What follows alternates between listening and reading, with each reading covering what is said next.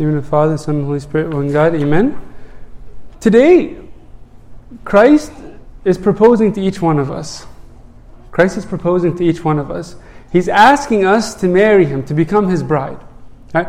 I want you to imagine this whole passage, this whole scene, as if Christ is on one knee proposing to you.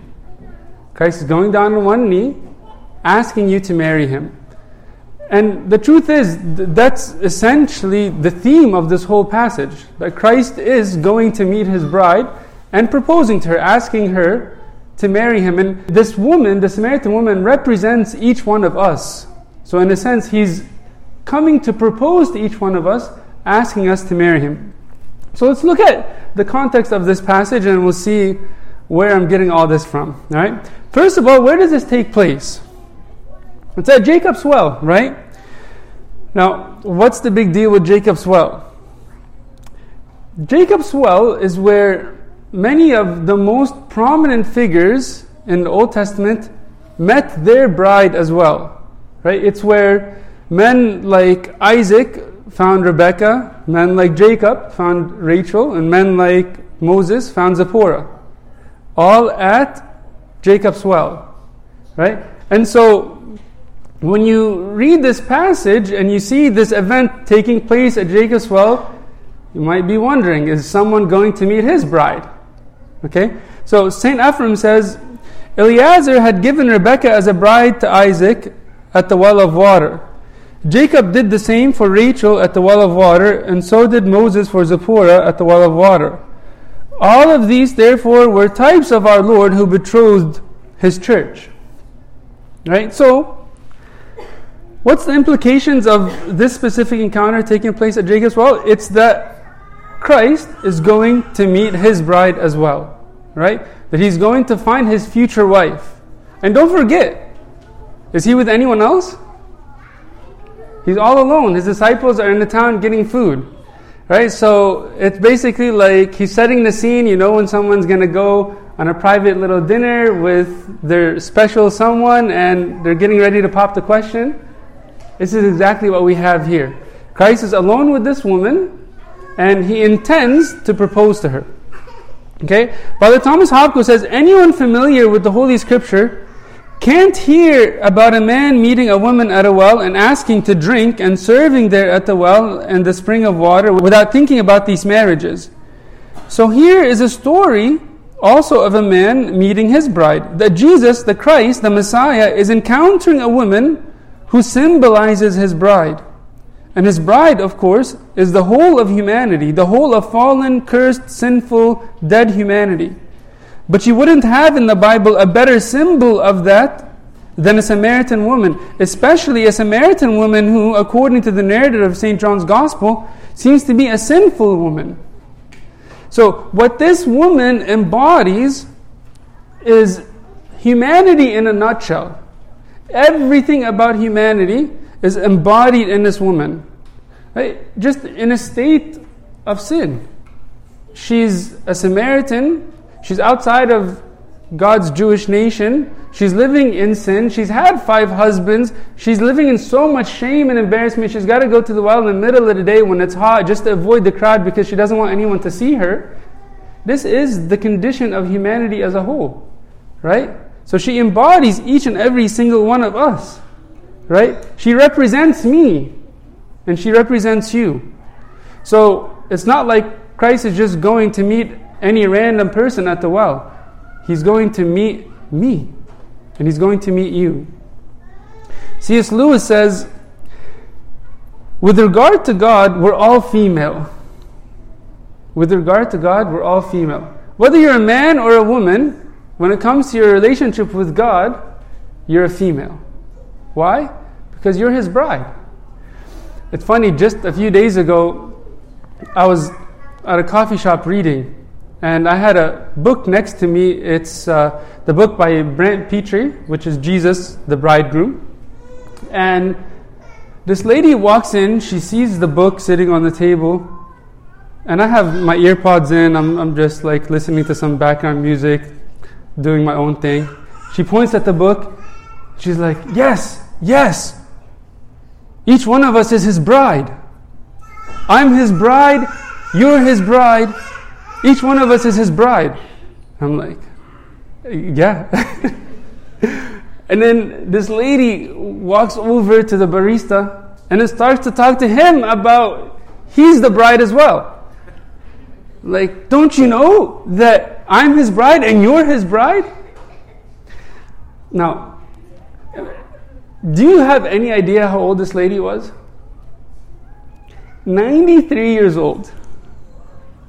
She walked in and she's like taking these tiny little steps, but in her old age, she still recognized this reality.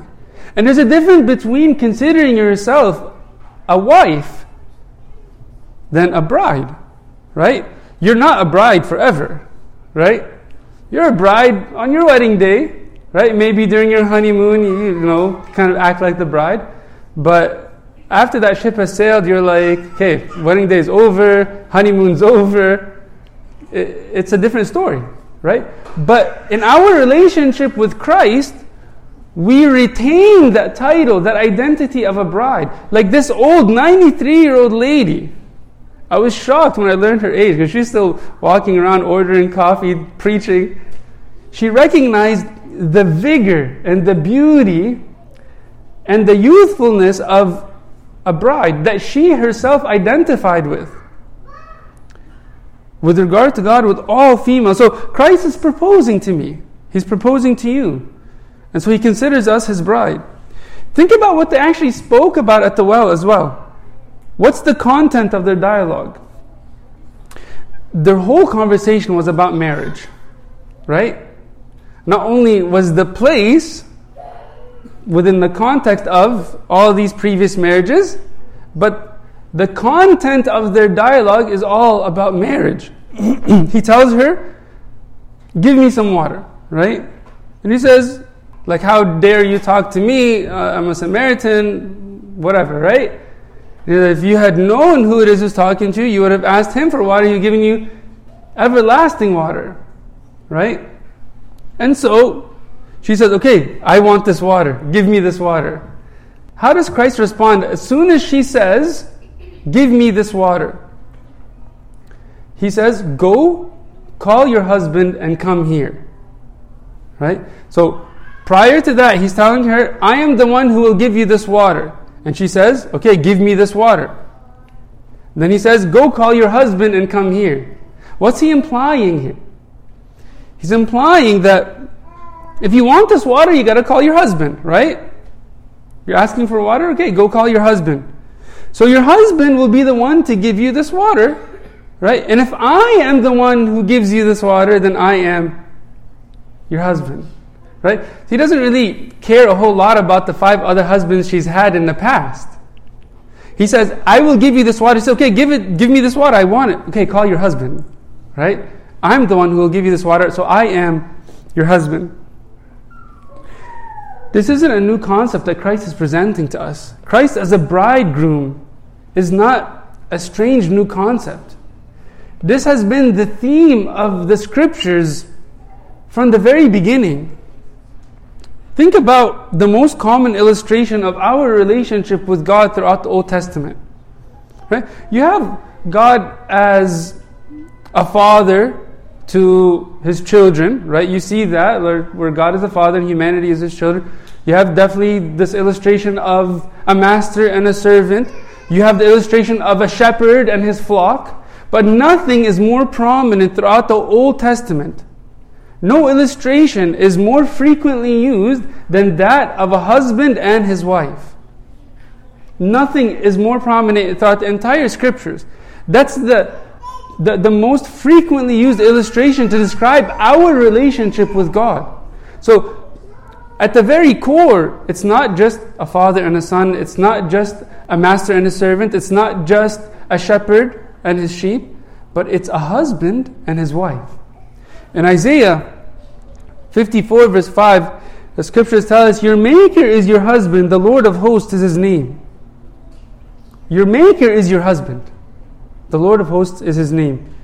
St. Paul recognizes in 2 Corinthians 11 2, I've betrothed you to one husband that I may present you as a chaste virgin to Christ.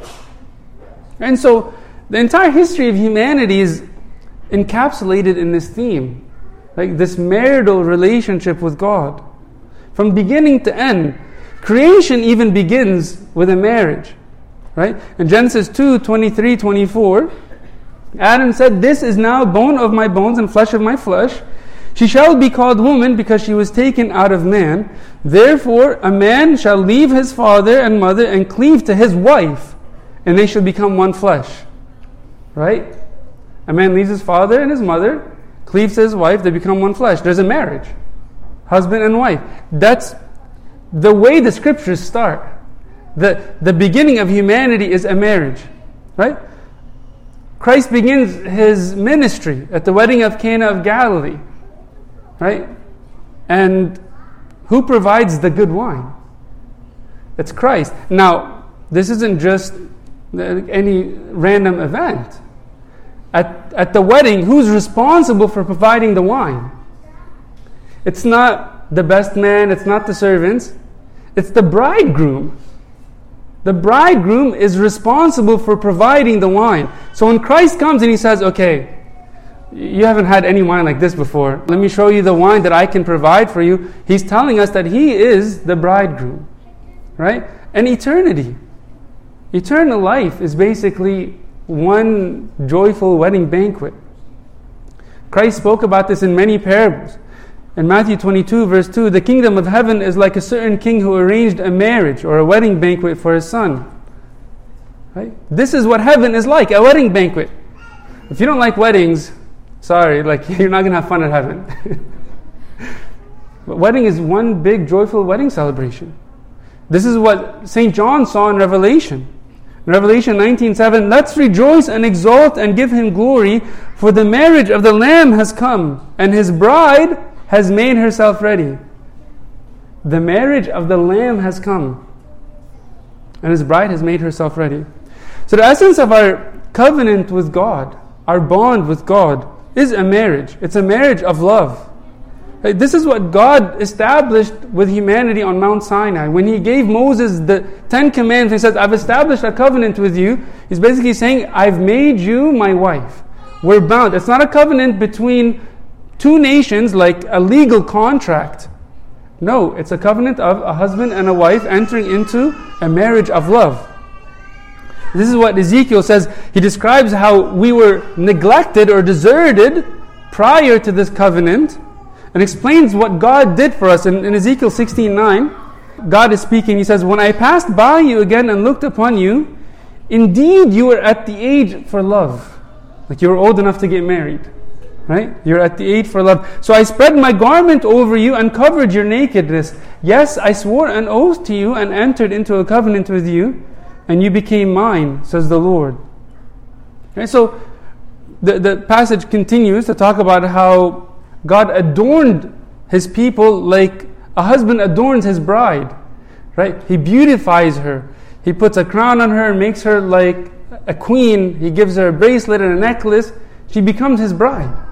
So our covenant with God is a bond of love. It's a marriage, right? Not a legal contract. Right? And that's why the description of sin throughout the whole uh, scriptures is always considered adultery. When we commit a sin, it's an act of adultery. It's even if you worship another idol, it's not idolatry, it's adultery. This is what the scriptures constantly repeat throughout the whole Old Testament. Every time Israel falls into sin, worships other gods, God is saying, You're committing adultery. You're cheating on me. Right? Sin isn't breaking some sort of legal contract. It's not like I break a law. No, it's like I just cheated on my wife. This is what Jeremiah says in, in chapter 3. I'll jump around a little bit. He says, You've prostituted yourself with many lovers. You sit like a prostitute beside the road waiting for a customer. Like a wife who commits adultery, Israel has worshipped other gods in every hill and under every tree. I thought after she has done all this, she'll return to me, but she didn't return. She's left me and given herself to prostitution. Israel treated it all so lightly. She thought nothing of committing adultery by worshipping idols made of wood and stone. O Israel, my, faithful, my faithless people, come home to me again, for I am merciful. I'll not be angry with you forever. Only acknowledge your iniquity, admit that you transgressed against the Lord your God and committed adultery against him by worshipping idols under every green tree. And you, you'll notice this if you just read any of the, the prophetic books. Whenever they're chastising the people, when they're rebuking the people, that's the language that they use. And, and there's nothing more convicting. It's not like you broke a law, it's like you're spending time with someone you're not married to, right? That's, that's what it's all about. I know it's, it's, it's strong language, right? And it kind of pierces your heart, but it should. It should because that's the truth. Again, our relationship with God is a bond of love, it's a marriage. Going back to this passage with the Samaritan woman, think about when this scene takes place. It's at the sixth hour, right? Right? St. John emphasizes that, that it was at the sixth hour. What's the significance of the sixth hour? What does that represent? Every day in Agpeya, what do we pray in the sixth hour Agpeya? What's the theme of that hour? The crucifixion. We say, Oh, you who on the sixth day and the sixth hour was crucified on the cross for the sins which our father Adam dared to commit in paradise. Right? And so, it's no coincidence that he's meeting this woman at this time when he will also give us his life on the cross to be crucified for us. It's no coincidence. This is when God ultimately completes that covenant on the cross. Right? You could think of Christ proposing to the Samaritan woman at the well, and Christ seals the deal, the wedding day, on the cross. Right?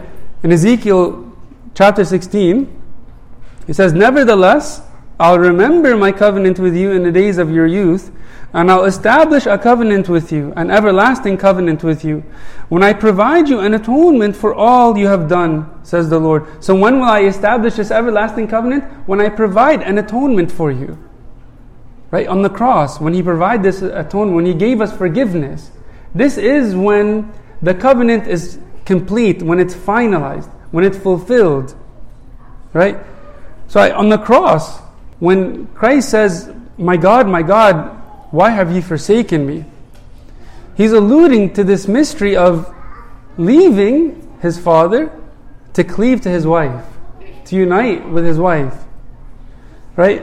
that's why Christ cries out on the cross. And of course, there's a sense of Christ entering into our darkness, identifying with our sins, all of that. But the deeper mystery of the reason why he cries out on the cross, My God, my God, why have you forsaken me? He's alluding to the only place where this word, azab, is used in the Old Testament. Whenever Adam recognizes the mystery of his marriage with Eve. In Genesis 2, when he says, Therefore a man shall leave his father and mother and cleave to his wife, and the two shall become one flesh. That word azab is the only place in the entire scripture used. It's only in this verse. When Adam says, that's why a man has to abandon his father and his mother. That he is forsaken by his father and mother in order to do what? To cleave to his wife. Right? Father Thomas Hopko meditates on it. He says, The father abandons his son and leaves his son and tells his son to go and cleave to his wife. And the son abandons the house of the father and his mother. He leaves it, he forsakes it in order to go and cleave to his wife. So you can dare to say when Jesus is hanging on the cross and he cries out with a loud voice, Eloi, Eloi, lama sabachthani, which is, My God, my God, why have you forsaken me or abandoned me? we could imagine that God the Father answers him. We can be bold enough and dare to imagine that God the Father would answer him and say to him, My son, my beloved, my chosen, you know why I must abandon you on the cross. I must abandon you so that you can go and cleave unto your wife and become one flesh with her. What a mystery is that? that Christ is uniting all of humanity with himself in this marriage on the cross. And, and that's the sense that you get for that word, it is finished, in the Latin. In the Latin, it's consummatum est, which is the word for it is consummated. It's consummated the marriage. Right? You have the sense that there's a bond that is perfected, completed. It's a marital bond. St. Teresa of Lisieux says, The cross is the bed on which God consummates his love affair with his creaturely bride. How beautiful is that? The cross is the bed on which God consummates his love affair with his creaturely bride. This is what we find foreshadowed in the entire scriptures. There's nothing new here. And you probably find it more explicitly in the book of Hosea than anywhere else. You know about the prophet Hosea, right? And God comes to Hosea and he says, Look, I have a wife for you. Hosea is a righteous man. He's like, Okay, cool, like, I've been looking for a good girl everywhere. You know, I'm going to all of like the prophet retreats and all the meetings. I can't find a good girl anywhere. So finally, a girl handpicked by God. Okay, tell me, what's she like? She has uh, green eyes, blue eyes. Is she brunette? Is she blonde? Um, oh, here's a good question. Can she make macaroni bechamel like mama? Like, because if she can, I'm all set. God's like, oh man, you're going to be disappointed.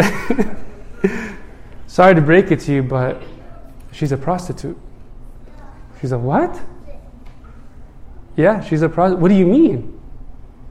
Yeah, I'm not. I can't lie to you. Uh, it's not. It's not what I do. So I'm not kidding. She's a prostitute. Uh, how can I marry a prostitute? Well, you don't know this yet, but you're modeling what I will ultimately do for my people. You're modeling what I've been doing all along. Right? And so he goes, marries a prostitute. He has children with her. He loves her. And his command is not just to marry her, but to love her. Not just to marry her, not to just bear with her. But he says, Go and love her as I love the children of Israel. That's it's no ordinary love. Go and give this prostitute your heart.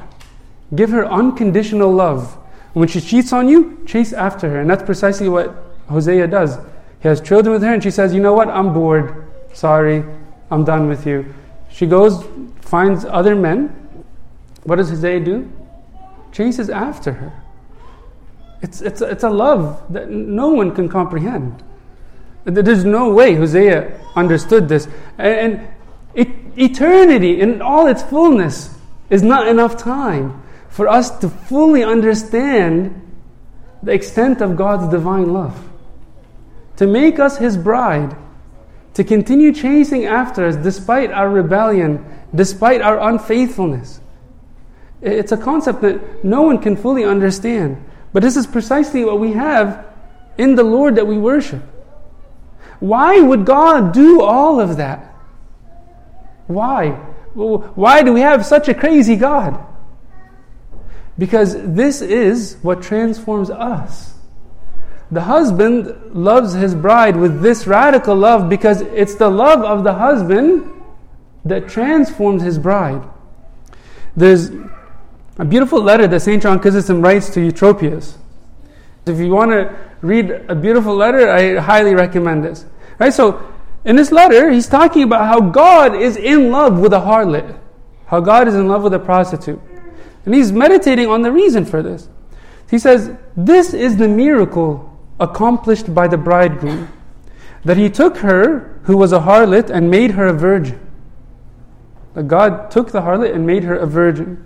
Oh, what a new and strange event. With us, marriage abolishes virginity. Right? With us, marriage abolishes. So after you're married, you're no longer a virgin. Right? But with God, marriage restores it. Marriage restores virginity. With us, she who is a virgin when married is no longer a virgin. With Christ, she who is a harlot when married becomes a virgin. And so, is this not precisely what happened with the Samaritan woman? a prostitute that's getting tossed around left and right from one man to the next, has no value, no sense of identity, living in shame and guilt and embarrassment. When she says, Yes, I'll marry you, what happens to her life? Her virginity is restored. She becomes even greater than the apostles at that time. Remember when Christ sent out the apostles two by two and he says, Go and preach, go tell all the Jews, but be careful, don't go into the land of the Samaritans. Where does she go? She goes where no apostle was permitted to go. Into a place that doesn't even know about this Jewish man. Not only does she have the courage and the boldness to go and preach, but she compels them to go and meet this man. Who is this man that changed your life? Where is this newfound boldness coming from? Why, why do you have this confidence? Who is he? And that's why at the end of this passage, the people of Samaria say, Now we believe, not just because of what you told us, but because we saw him ourselves. And we know that this is the Savior of the world. That's why I, I want to leave you with the final scene that we have as she departs Jacob's well. What does she leave behind? Her water pot, right? I want you to think about what this water pot represented for the Samaritan woman every day of her miserable life. She wakes up, she has to wait until the middle of the day, she carries this water pot and she's thinking about how no one is there to help her. She's thinking about all of these long trips every day. She's thinking about uh, how everybody else can go at a decent time and she can't. So, water pot was just like this burden that kept reminding her of all her failures. Right? And so, when she found this new life in Christ, right? And, and trust me, when you're married, you do have a new life. You even change your, your name, right? You change your last name, you change your family name. And so when she changed her name, she left her old life behind and she was converted. She was changed. Right? This is the message of the gospel that when we accept Christ as our bridegroom, when we accept the one who is proposing to us, and he's asking me and you this question today Will you marry me? Will you enter into a marital relationship with me? Not just like any sort of friendship, not just like we're friends on Facebook, not just like we're acquaintances, but we're in a bond of love, right? And, and, trust me, it's not like you have to go sleep with another girl to cheat on your wife. I mean, I had one person, the first year of marriage, I, I spoke to him about why their marriage fell apart. You know what he told me? It's because TV got in our way. The reason we got divorced was because of the television. We're just spending time doing other stuff. And then trust me, the, the, the devil doesn't need to uh, separate you with something more explicit if he could just put a little harmless distraction in between your bond. Right? And so when we consider that we are married, then I'm not going to spend time doing other stuff. It's not about like, oh, well, I'm not cheating on my wife if I do this you mature in relationships and realize it's not about, you know, oh, I'm not doing anything wrong. It's about how can I grow in love? How can I grow in this relationship? That's what Christianity is about. Salvation is a relationship. And this is what we have in this passage a woman that found her bridegroom. May God open our eyes to see Christ on one knee proposing to us. That we enter into this divine love, this divine romance and have Him just sweep us away by His love. We recognize that love, we will love Him back. Like St. John says, we love Him because He loved us first. Unto God is due all glory forever. Amen.